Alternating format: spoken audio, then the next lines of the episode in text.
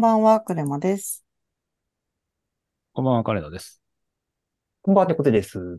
いつもとちょっと違うイントロになったけど。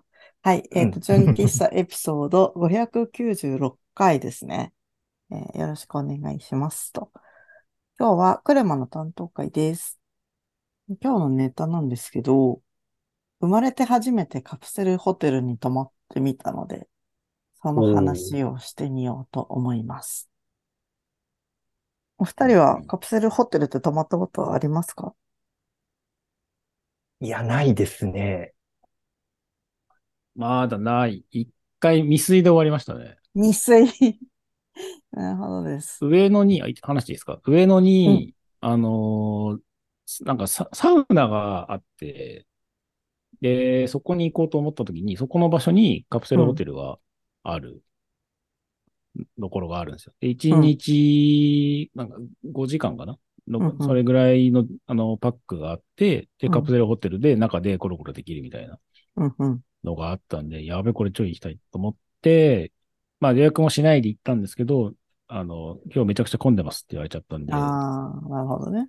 あ、残念っつって、まあそれ以降行ってないので未遂で終わってるっていう。行く気満々だったけど、空いてなかったってことですね。そうそうそう。承知です、承知です。ありがとうございます。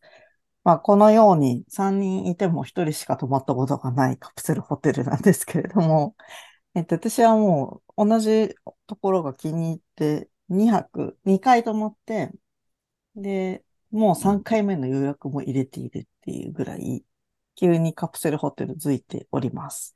で、なんでかっていうと、えっと、私、会社が結構都心の方にあって、で、家が、そこからまあ2時間、少なくとも1時間45分は絶対かかるぐらいの場所に住んでるんですね。で、うん最近コロナが、まあ、明けてっていうと語弊があるかなって思っていて、まだ、あの、感染する人の人数はまた増えたりとかしてるけど、世間的には、そのコロナで自粛みたいなモードがほぼなくなってきてるなって感じてまして、あの、リアルで人と会う機会がすんごい増えたんですね。うん。でなんか、うん。あのデザイン系の勉強会とかイベントとかもリアルでやることがすごい増えましたし、で会社自体も、あの、リアルで会って話そうみたいな施策で、なんか、会社の、えっと、オフィスを改装してすっごい綺麗になったりとか、あと、そのオフィスを綺麗にしてお披露目期間の間、なんかこう、ランチ代に支援がつくみたいな。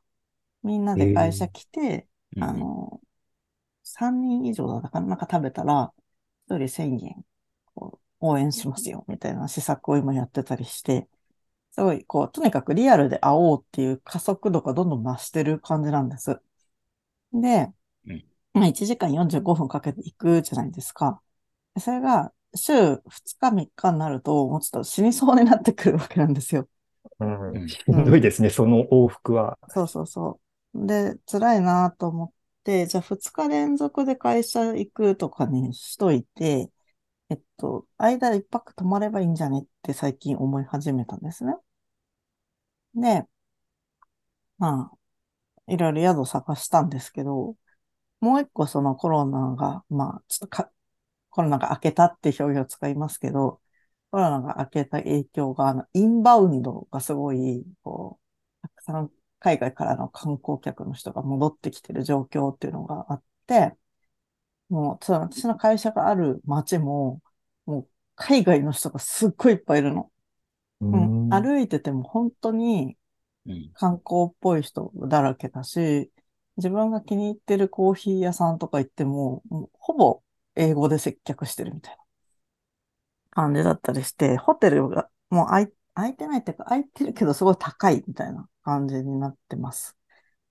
で、いろんな人から聞くけど、もうなんか、1万円切る宿みたいのはあまりなくなってきていて、で、なんか本当に下手すると2万円近かったりとかすると、やっぱりその仕事の、なんていう合間に一泊するにはちょっとあまり出したくない金額うんですだから、ね。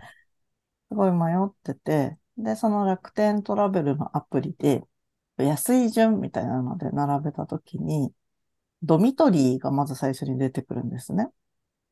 あの、みんなでなんていう、二段ベッドとかがあって、みんなで一つの部屋に寝るみたいなやつなんですけど、でドミトリーはまだ抵抗があって泊まる気になれないんですよ。壁がない状態で他の人と一緒に寝るっていうことが。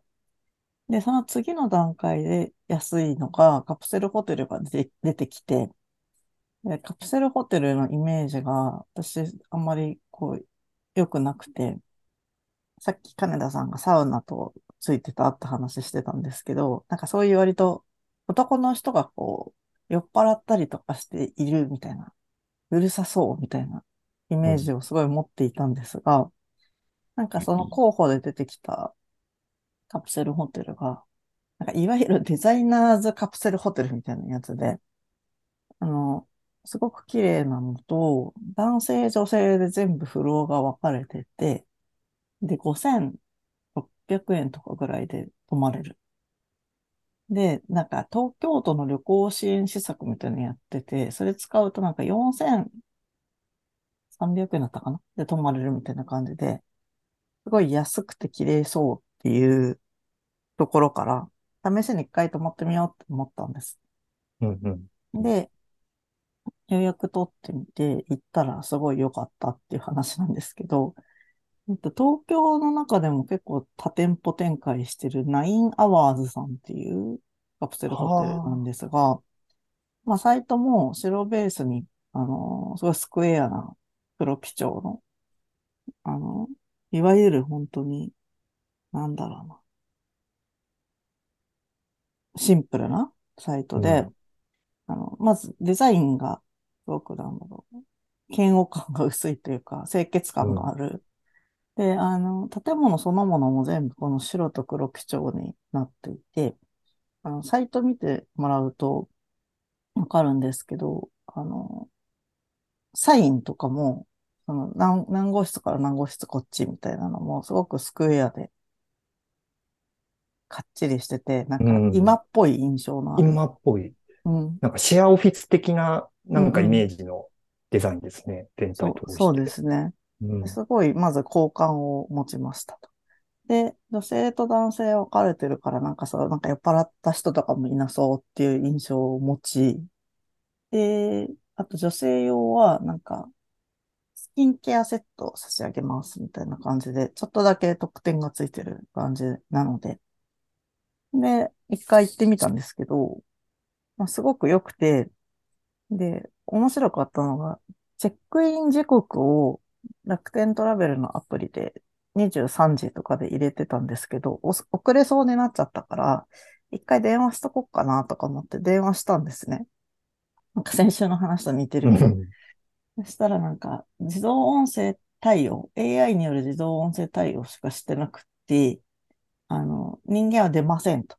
で、なんか遅刻しそうな時みたいな選択肢が出てきたから、それを聞いてみたら、あの24時間空いてるから遅刻しても大丈夫だから、そのまま来てね、みたいな感じの ことを言われて、わかりやすい。そうそうそうそう、わかりました、みたいな感じで、で、行ったら、う ん受付した時に、なんか睡眠解析のサービスありますけど、やりますかって言われて、面白そうって思ってやったんですけど、それは無料でついてるんですね。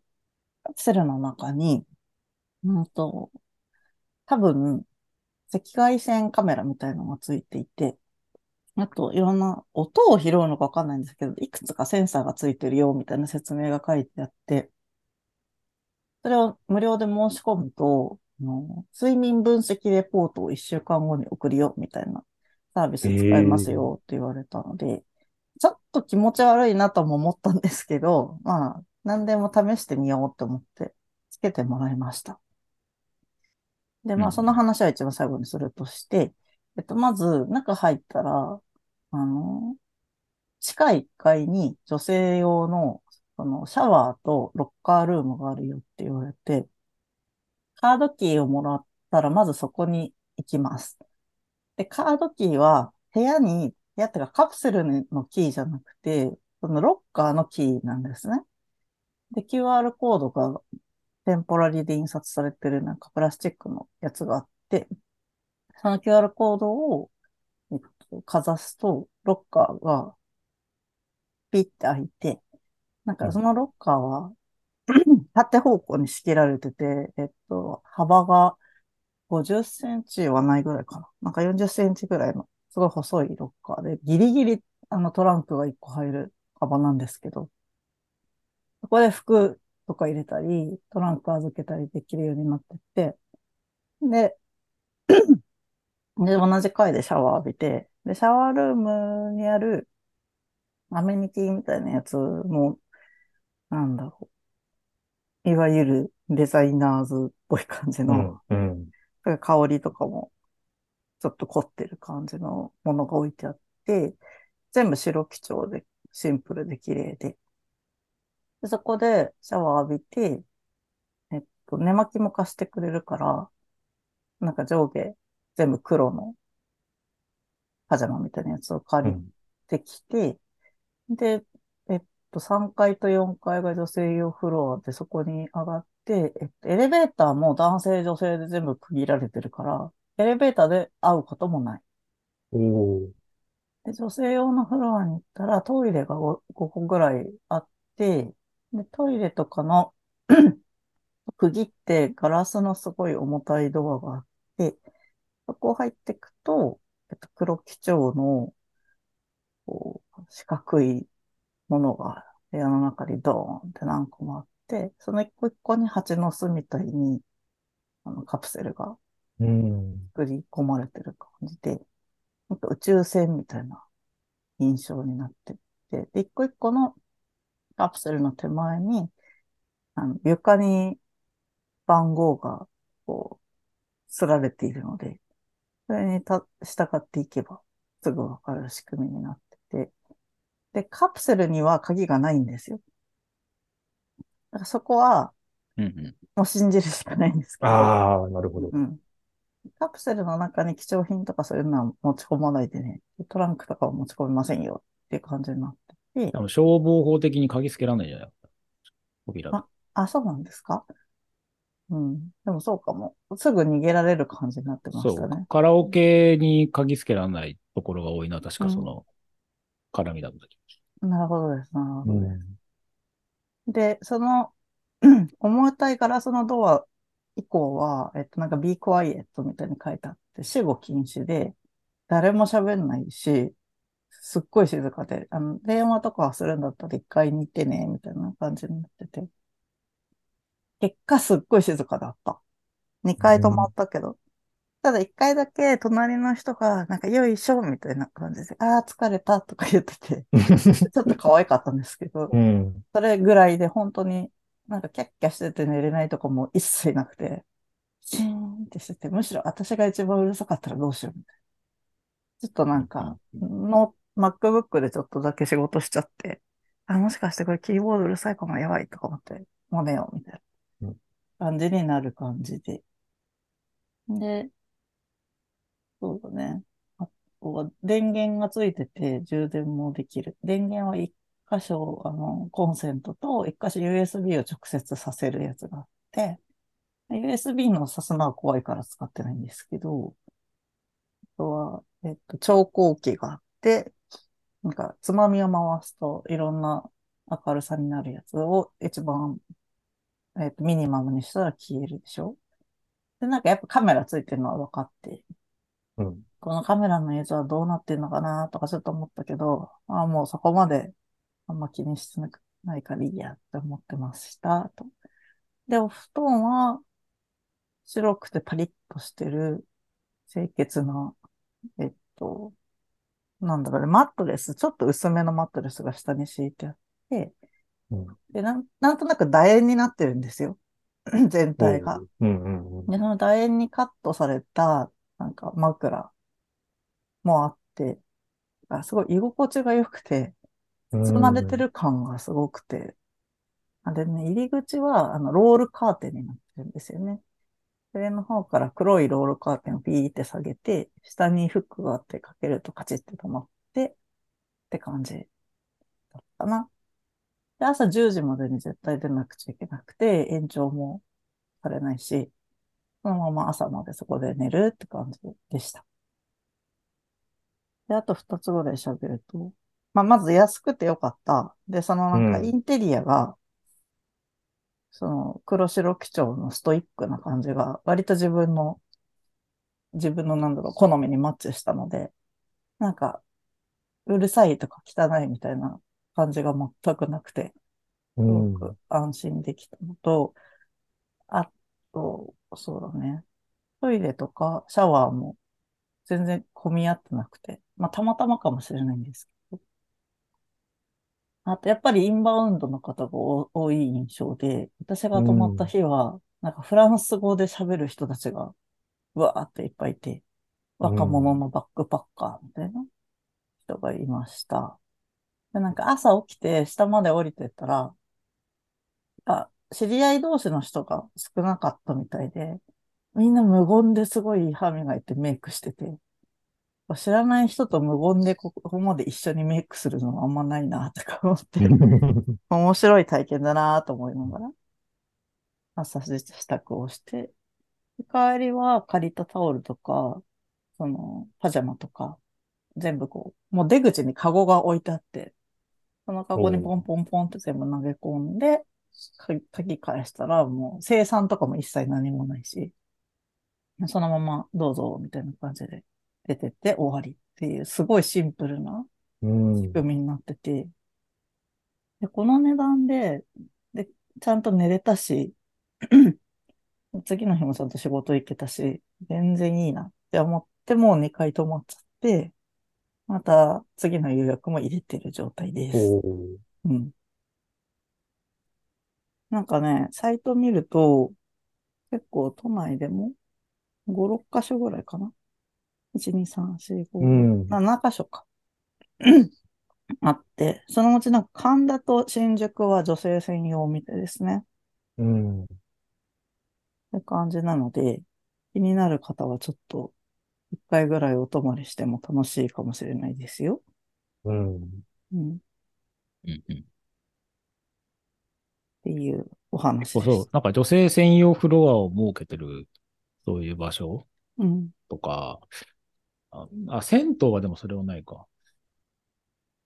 結構なんか都内に、に調べると、割とこう、清潔感のあるおしゃれカプセルホテルとか、おしゃれサウナとか、意外とあるんだなっていう印象ありますね。うん。ううん。ん。うん。ね、今回知らなくて、なんか楽天を、あのー安い順にしない限り、あまり自分の選択肢に入ってこなかったなと思ってるんですけど、たまたま見た感じでは結構、嫌悪、嫌悪感っていうのが、やっぱ嫌悪感が一番強かったんですよね。カプセルホテルにうん。泊まるかどうかの選択肢として。それがなんか全然ないっていうのが一番良かったなって、無機質な感じが良かったなって思ってます。うんおじさん臭い。そう。なんか、ウィーみたいな感じとかカチャカチャしてそうとか、うんなんか、フロアとかで話しかけられて嫌な思いしそう感じとかがあったけど、そういうのは全然ない。結構あの、じゃらんとかって、その辺予約取れるパあのパックもありますよね。うん。それって移動手段とカプセルホテル込みでってことですか？いや、カプセ、ああ、そこまで見てないですけど、うんその、じゃらんの中に、その、都内のカプセルホテルの、その、安いパックのやつがあったりとかするええパターンがあるんですよ。うんうんそう。なので、あ、こっから経由して予約したら安くなるんだ、みたいなのは、うん。ある。あの、うん。僕が最近ちょいちょいなんか行ってるサウナもなんかそのパターンありましたね。じゃらん経由で予約取ると、ちょっと安くなるみたい。う。うんそうなんだ。うん。そういえば私が泊まった時はその東京都旅行支援が使えたんですけど、その楽天トラベル経由で。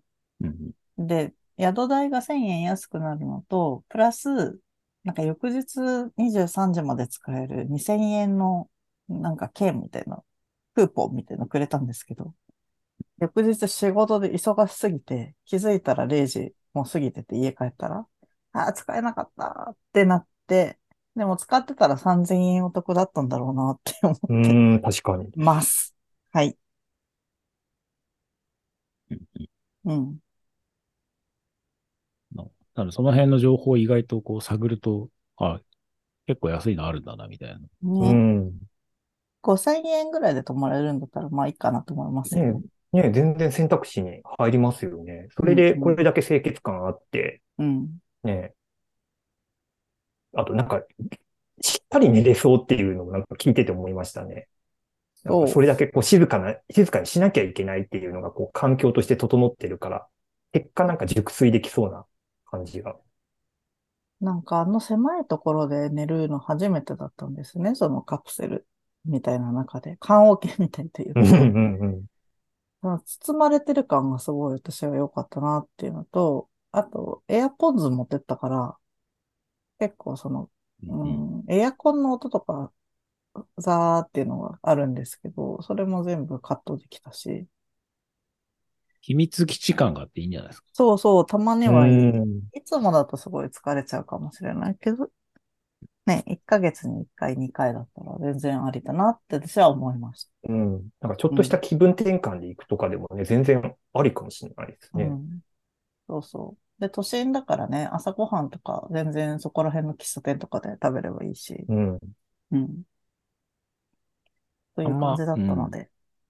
あんま関係ないけど、カプセルホテルがあれ見ると、あの、フィフスエレメントって映画の、うんうん。で、ブルース・ウィルスが、な宇宙にこう、まあ旅行というか、こう呼ばれていくシーンがあって、うん。そのフィフスエレメントの、その飛飛行機で行くんですけど、その飛行機の中の客席があのカプセルホテルみたいな感じになってるんです。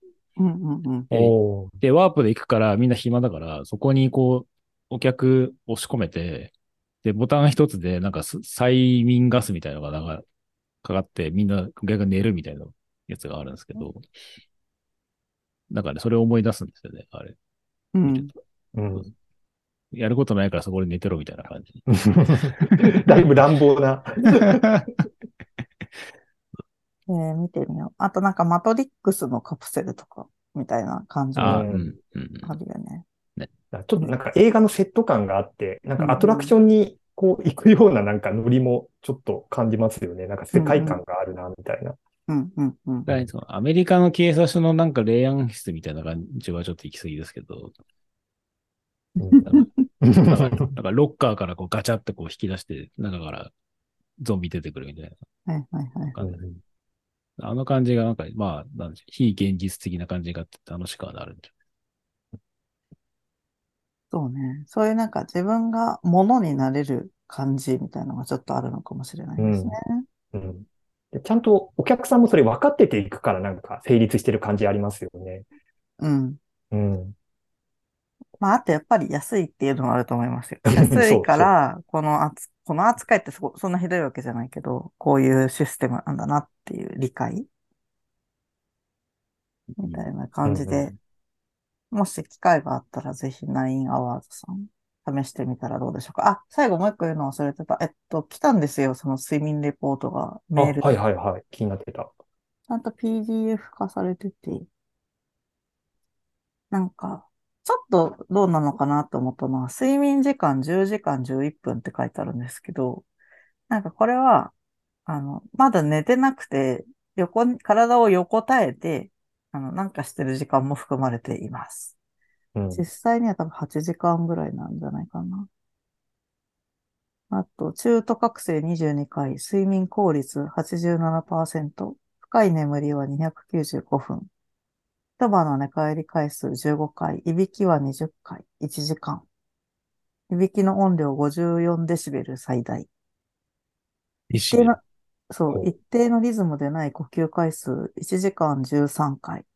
10秒以上呼吸が止まった回数1回。